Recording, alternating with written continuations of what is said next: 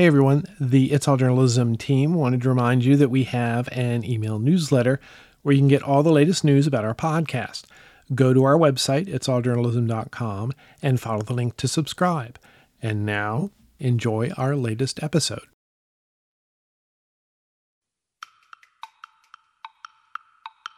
Who's going to pay that woman's bail when she goes to jail? Who is going to pay legal fees? You know, that image has weight, that image has a cost. And those are the things that we need to think about before the shutter ever clicks.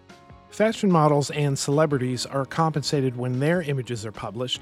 But what about the protester being arrested at a demonstration or a soldier wounded in battle? I'm Michael O'Connell. This is It's All Journalism. Back in June, photographer Fernanda H. Meier gave a presentation for the New Orleans Association of Black Journalists entitled The Paradigm of the Human Zoo in Photojournalism, Ethical Implications of Photojournalism and How to Report Authenticity, Avoiding Stereotypes, and Socially Inappropriate Imagery. I did not get to attend the presentation, but it seemed more than worthy of an in- invitation asking Fernanda to come on the podcast to talk about it. Fernanda, welcome to It's All Journalism. Thank you for having me. So to start off with, how long have you been a photographer? What what got you into being a photographer? Interestingly, I think I've always been a photographer in my mind, and even as a child, my mother enrolled me in photography courses at a local community center because I was a bit of a rambunctious kid in class. And I was, at the time, one of the only children in that class. I was in class with late teens and early twenty-year-olds, and I was completely taken by the idea that I had this cool, cool activity to do. And I remember making my first pinhole camera and developing actual paper prints and developing negatives, and continued on through high school. And then in college, took a bit of a break because I was way more interested in sexual relations and the things that people do in college, like drinking. And it wasn't until I would say my mid to late twenties when I started to travel more extensively that I got back into it, both film and D S L R. So the first time I was actually paid for my photography was in my early thirties, late twenties, and I have absolutely no shame to say that I'm forty-three now, and it's been about ten years since I've been able to make a living from writing and making images. So I think it depends on who you ask as to when I became a photographer, but to me, I've been a photographer forever. Yeah, it's nice that your your mother found something to occupy you that, that turned into a something that became a, a light for you to follow in your, in your life. To be clear, though, they wanted me to be a doctor.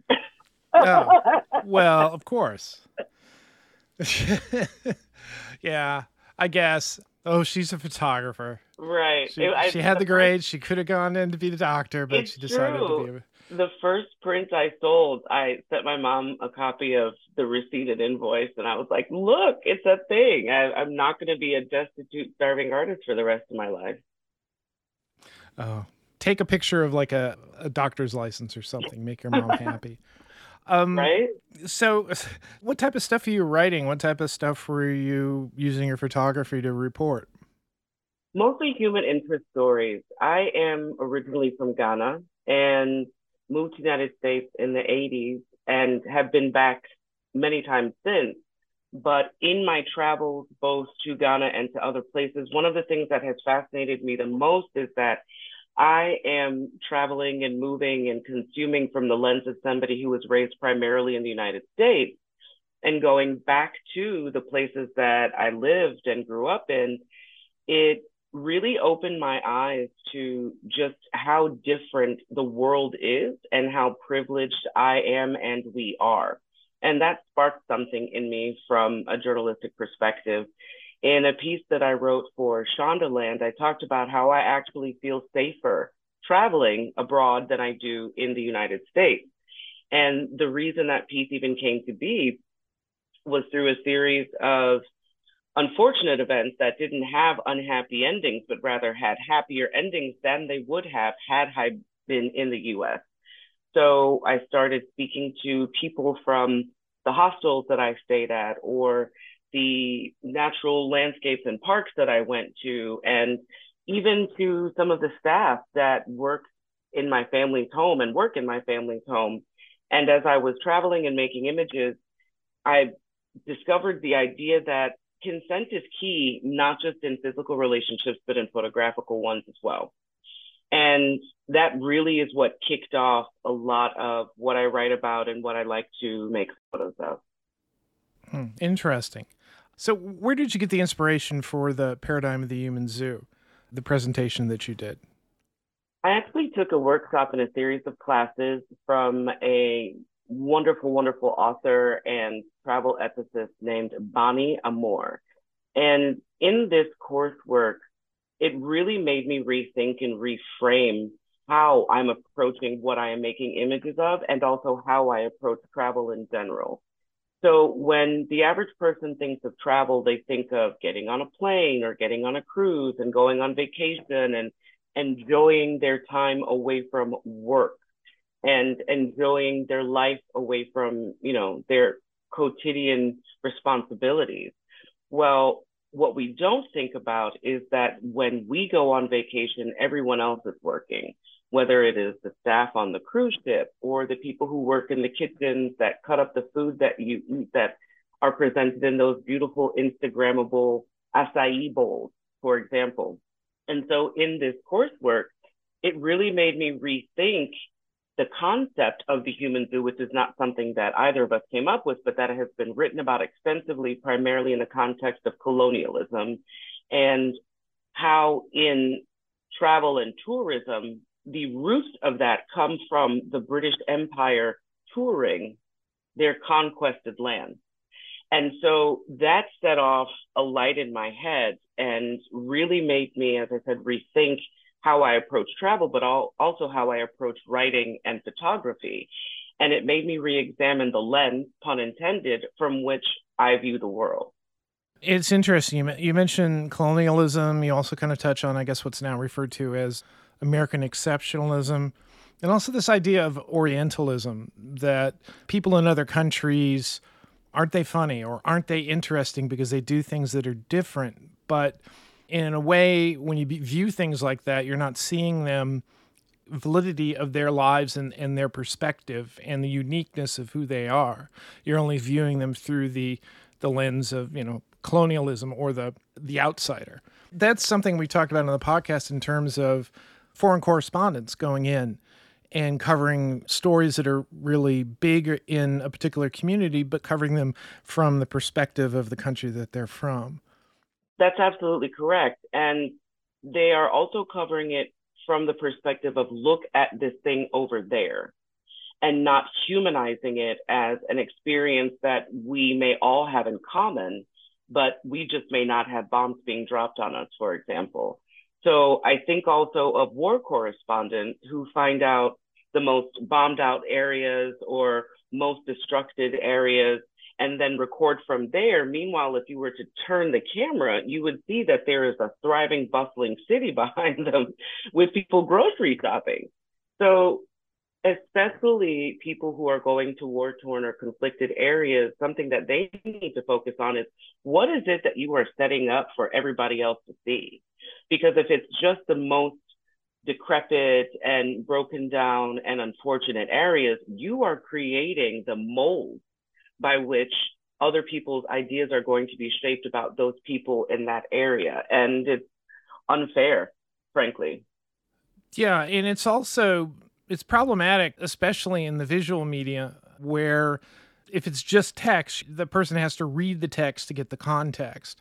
But quite often we see photos, we see video with no sort of explanation, and our mind sort of tries to deconstruct them from our perspective. So unless somebody tells us what they mean or what the context is, I mean, whatever our prejudices are, whatever our experiences are, is, is how we're going to judge something.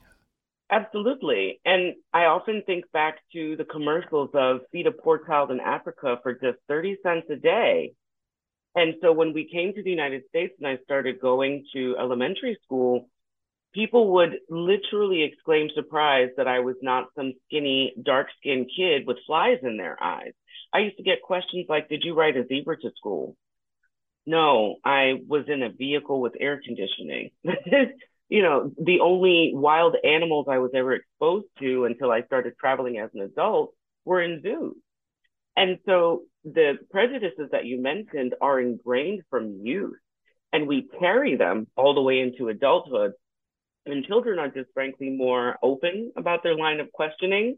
Adults hide it a bit more, but those same biases and those same images that we've grown up with, you know, carry on forever. And until we break them down and really examine what those biases are, or even that we have them, it's not going to change. And thus is the paradigm of the human zoo. We are curating and creating images that are a digital or visual zoo, as opposed to looking at the totality of the human experience and the people that are behind them. How do you, you know, imbue the photos that you're taking with authenticity? How do you represent the story that you see and you witness from that perspective, that place? I am now, I, I wasn't always, I am now a staunch advocate of speaking to the people that I am photographing. I am also a staunch advocate of getting their consent. If in the event that I do take a photo that is far off and I'm not able to speak to or communicate with the person to let them know, I go to them and show them the image and say, hey, I made this image of you. May I use it? May I get your information? I would like to know more about you, et cetera. Part of the reason why I even wrote this workshop, if you will, is because of a young man that worked for my grandmother until she passed away. I was at home with her, actually her eightieth birthday, and there was a young man in the yard who was chopping coconuts for the birthday party.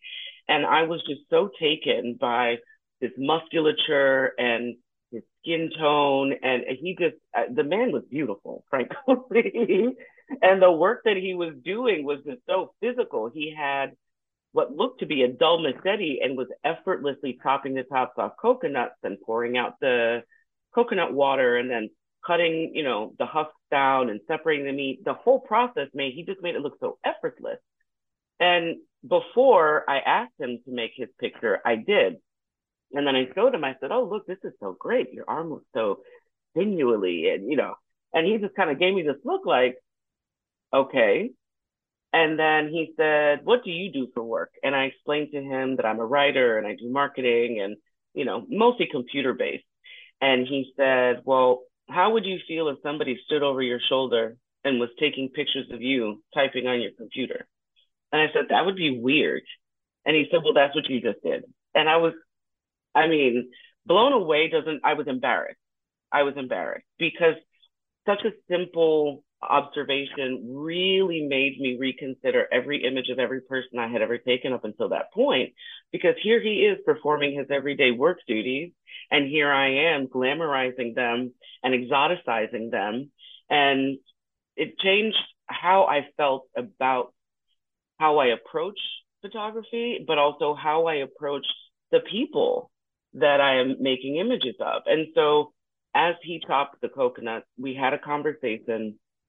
Ultimately, it led to me being able to use this picture, but and I had to send him the photos that I took, which he gladly used for his dating profile. So it ended up being a great story, but it really made me rethink how I approach the people in the images that I made. And I thank him for that forever.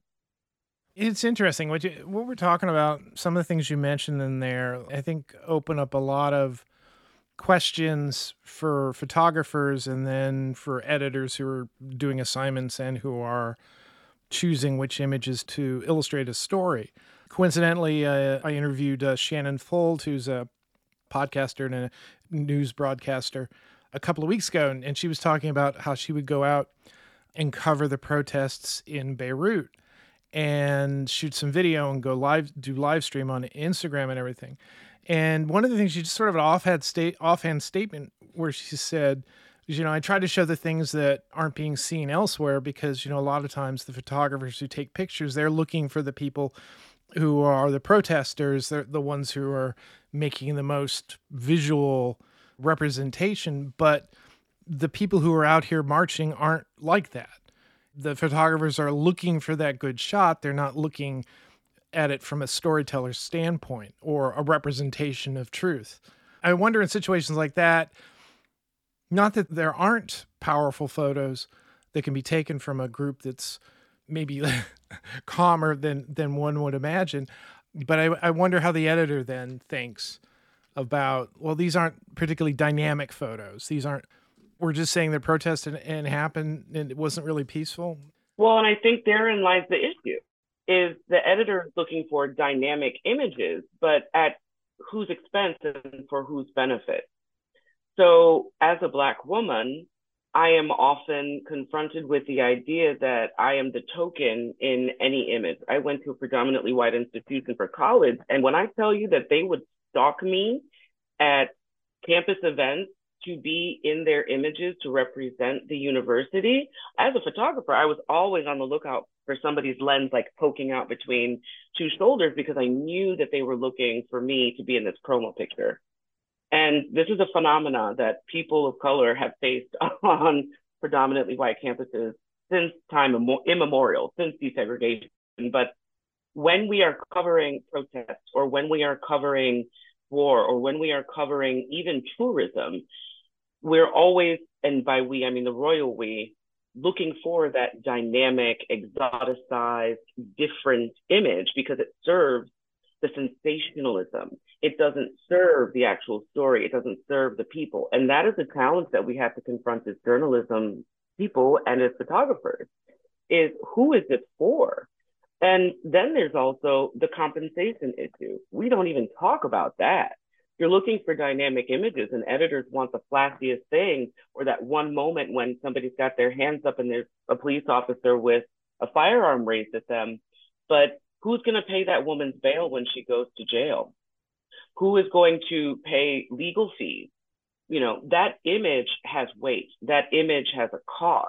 And those are the things that we need to think about before the shutter ever clicks.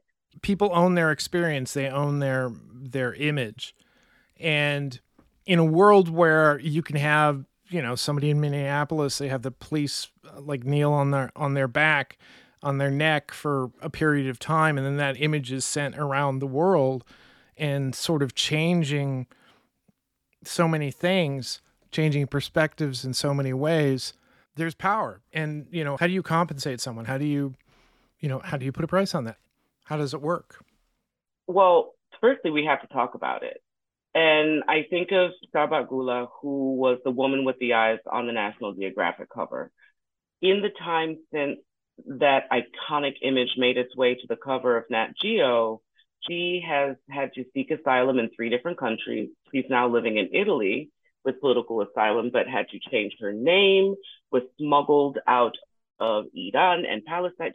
She has had one of the most terrifying lives trying to flee persecution, not because of the image, but because that image catapulted her to a level of infamy that she was recognized everywhere she went, and her family was persecuted and chased. And meanwhile, the photographer who made that image is a millionaire and is now making similar images to people all over the world and hosting gallery exhibitions. And so there is something to be said for the pushback on compensating someone for their image. But what about the person who does not have any skin in the game, as they say, makes the image and then goes on to make millions? Like, there's an ethical challenge there that needs to be examined. And could the photographer have gone out of their way to maybe, like, I don't know, compensate her at a later date? Sure, I don't know. But if he did, we don't know about it. That's not something that's ever been publicized. But this woman was on the run for thirty plus years of her life after that image was taken, and he flies first class. So just in that dichotomy, that is a conversation that needs to be had, and one that I don't see many people even talking about. So whether or not we're paying people to license their image, there's just so much more beyond what happens after the image is made and then who benefits from it. It's interesting that publications and media do pay for, for imagery all the time. They pay for it for advertising. There's certain sort of celebrity or feature coverage where you can't use somebody's image unless you pay them a certain amount of money. So it's not like this is like just out of the blue. I mean, you know, it's the compensation and what what's the uh, publication, let's say publication, is willing to do in order to tell those types of stories. You know, just from a sort of a bald news ethical standpoint, I think, you know, a publisher, a newspaper publisher, newsroom editor is going to argue that, well, I'm covering the news. And, you know, if we do our job, if we cover an event and we take pictures of people who are in public, they don't necessarily have an expectation of privacy. You know, I don't necessarily need need to ask their permission to take their picture because they're in the midst of a news story in in a moment, I guess is the best way to put it. It'd be different if I were following them and stalking them and taking pictures without the context of it being a quote-unquote news story, because I think that would be sort of the meat of that argument, that we're performing a service. So service for who? Well, that's just it, your audience. Well, let me let me talk this through. I, I know where you're coming from. So we're collecting this information, we're, we're reporting this information to inform our audience, but there are ethical considerations if, you know, everybody who's in a picture comes up to us and says, well, I'm part of this huge story, but you can't use my image because I don't give you the right to it, or you need to compensate me for it. Yeah, no, there are lots of there are lots of angles on this conversation. As you describe it, I, I think there's so much validity to it that it sort of makes you wonder why. Why aren't we having this conversation about it? This is fabulous. I'm glad we brought it up because two protesters from Ferguson were coming up on the ten-year anniversary, which is so wild to me. For those who are listening and don't know. Oh, my God, Ferguson, ten years. Yeah, oh Ferguson protest kicked off after the murder of Michael Brown. Two of the protesters in some of the most iconic images from those protests have since been found dead.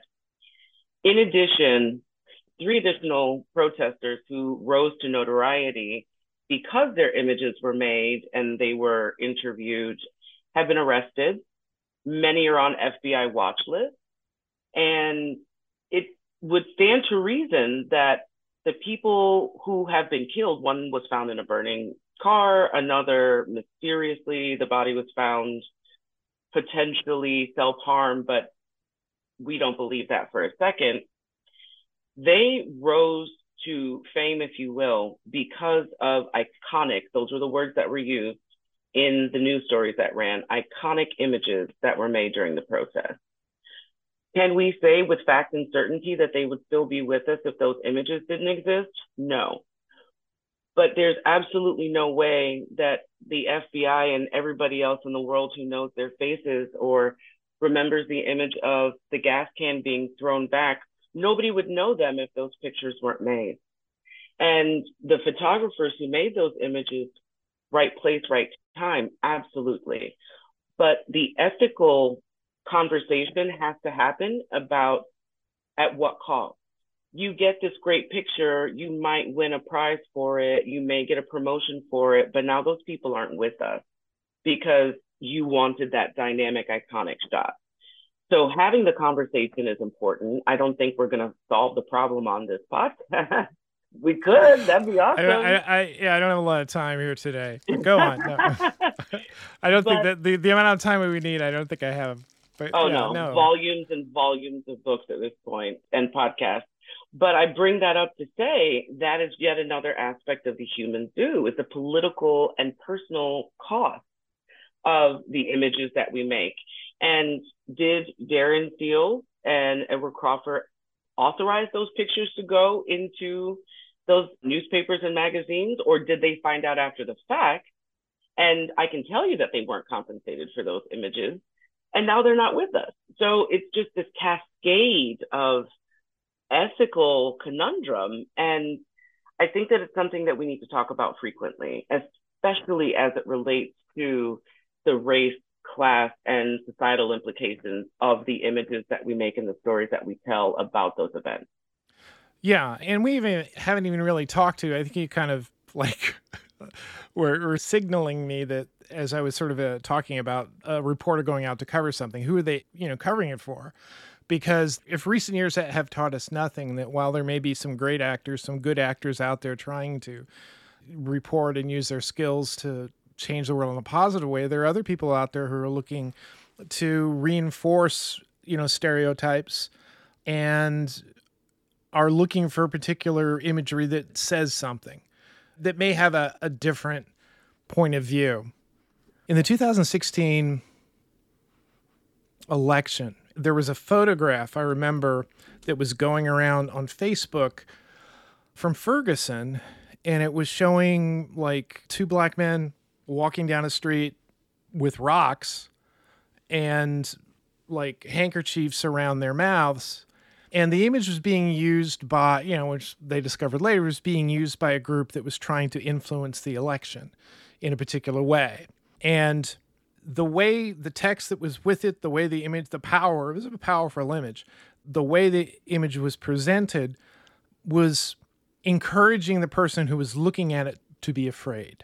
So the imagery can have multiple messages, but how they're used and in what context.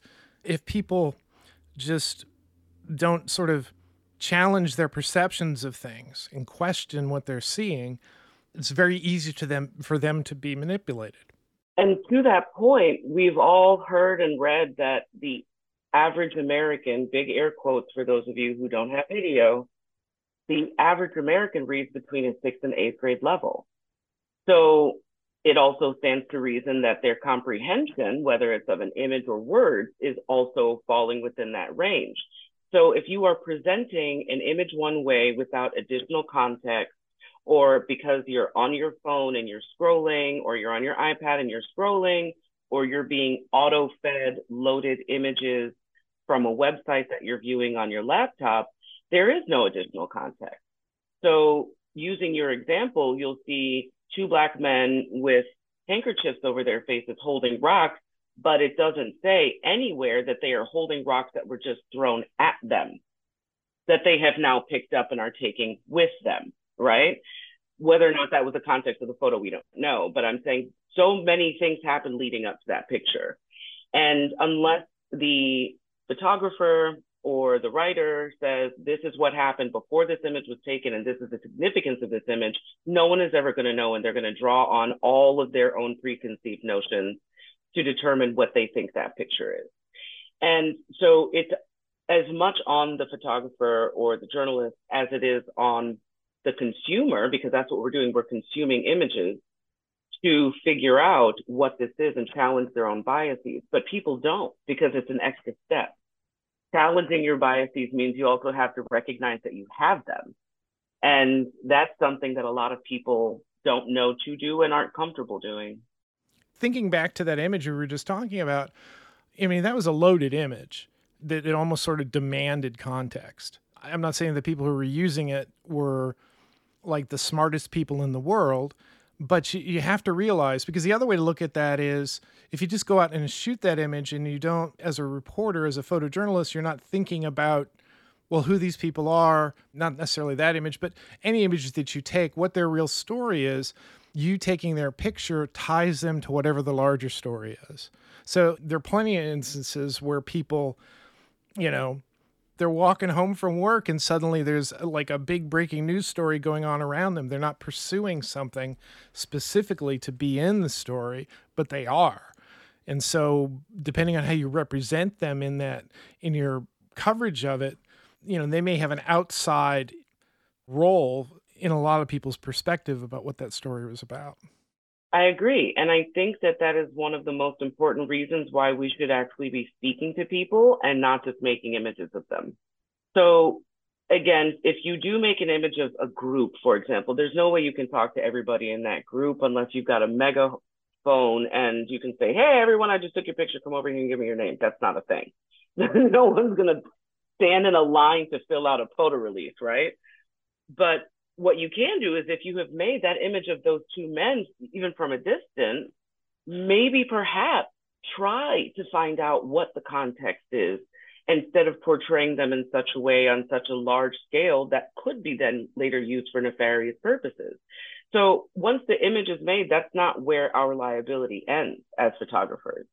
And that's another thing that we have to challenge ourselves with. Just because you've got the picture doesn't mean everything is over and that you can go home and la-di-da hunky-dory. You never know how that image is going to be perceived or accepted outside of your camera unless you actually speak to the people or persons in that image and try to convey from the subject's point of view what that image entails. And that's the thing that I think happens a lot in photography is, oh, I've got this great picture, my job here is done. And in many cases, your job should just be starting. This is almost unfair. I keep going back to the one award-winning photo of the, I think it was the child who was a war refugee who was dying. And, you know, the photo won awards, and it it sadly illustrated the the plight of what was going on and the impact, and it was meant to be shocking. But it's like, who would take that photo? Why would you take that photo? Or do you understand when you're taking that photo that you shut yourself off? And I'm just doing the best that I can in a moment here to cover something and to represent something. To that point, do we not already have millions of images of children dying? Do we not we don't have that image? Have, that we don't have that image, no. But we have images of war-torn countries and children and body parts. And, you know, with Oppenheimer coming out, I keep seeing images coming back from when they were shot immediately afterwards. And there was one that I saw recently of a child, a black and white photo of a child laying on their front end. All of the skin and hair on the back of their body had basically been melted off. And I cried. And this picture is fifty plus years old, but I felt like I was standing there next to this baby. And I don't need to see recent photos like that from the Ukraine to know what's happening in the Ukraine. I don't need to see images of what's happening anywhere else in Myanmar or starving children in Ethiopia and Sudan. I can read a story about what's happening there, and based on the thousands of images that I have seen about similar stories, because we as humans love to repeat our evil history, I know what starving children look like. I don't need, quote unquote, to see that again. And so part of it is, do we really have to have images of every single atrocity that humanity commits, or every single waterfall that a tourist sees in Bali? And the replication and duplication of images, in my humble opinion, creates a desensitivity. So we are now seeing images, we're not seeing people, because the images are so familiar, so familiar, it's almost difficult to tell one from another over time. Is this a picture of somebody being harmed in Vietnam? Is this a picture of somebody being harmed in rural Alabama where there isn't any running water? You know, so it begs the question, why do we need to see these images? And again, who do these images benefit? And does it not contribute to our, oh, that is such a terrible thing that's happening, but I'm in my air-conditioned home in New Orleans, and so I get to just swipe past the picture, or I get to just close the tab, and then it's no longer a thing to me because it's not here. Right. I, you have I, the con- control to hide that. Correct. So you, you don't, don't have to think about it. And people get upset when they see something that they, they didn't want to see, or that it somehow disagrees with what they're going to see. Coincidentally, not too long ago, I was watching a documentary about Lincoln, the, the Emancipator. They're sort of rethinking that whole thing. And during the the documentary, as a documentary series, one of the episodes, and this is something I'd heard before, of Matthew Brady's photos from the Battle of Antietam. Photography was so new that there were not other photos, and it was the power of those images being shown publicly that for the first time, people like in New York City confronted the reality of the situation, and however they acted or however that changed perspective made them act, then that would not have happened without that trigger of the imagery, which again shows you the power of, of the medium. Oh, one thousand percent. I say all the time that photography is me capturing moments of time. And that's not something that we can often do outside of maybe live recordings of music or, you know, somebody painting live, if you will, at an event. It's a privilege. It is powerful. It is something that gets me out of bed in the morning, but it is also something that I have come to realize is not about me. It's about how my image lives in the world, if it lives in the world, and who sees it and how it affects them. And so when I started photography, I focused on people. And then I didn't like people as much. And then I started traveling. And so I started making images of plants and animals and landscapes. And sometimes I would hike two, three hours, even sometimes days, to get a shot. And the satisfaction of getting that shot after such physical labor and mosquito bites or, you know, stomach discomfort, whatever I went through to get it, was great. But as I'm now making images of people again, and a lot of them here in New Orleans, and I do a lot of event photography, I'm always thinking of myself, to myself, how are these images going to be perceived? Now, if it's an event that I'm being paid to cover, that's one thing. But if I'm out in the world and I'm walking, if I'm in Paris, or if I'm, you know, in Thailand and I'm buying clothes or textiles, and I see a woman making said clothes or textiles, previous me would have just made the picture and kept it moving. Me now, I'm asking if I can make her image. I'm asking if she wants a copy of the image. I'm asking if, should I use this on my website? How do I get in touch with you? Because I'm going to sell this print and I need to compensate you for it. These are things that the average photographer, photojournalist isn't even thinking about beyond the picture itself. And that's really the point of the workshop and this conversation is we need to think introspectively and we need to like develop some self-awareness around this, because from an ethical perspective, we are desensitizing and, and, and dehumanizing other people and places by not doing so. Fernanda, you've given us a lot of things, provocative ideas to mull over. Thank you for coming on the podcast. I really enjoyed this conversation.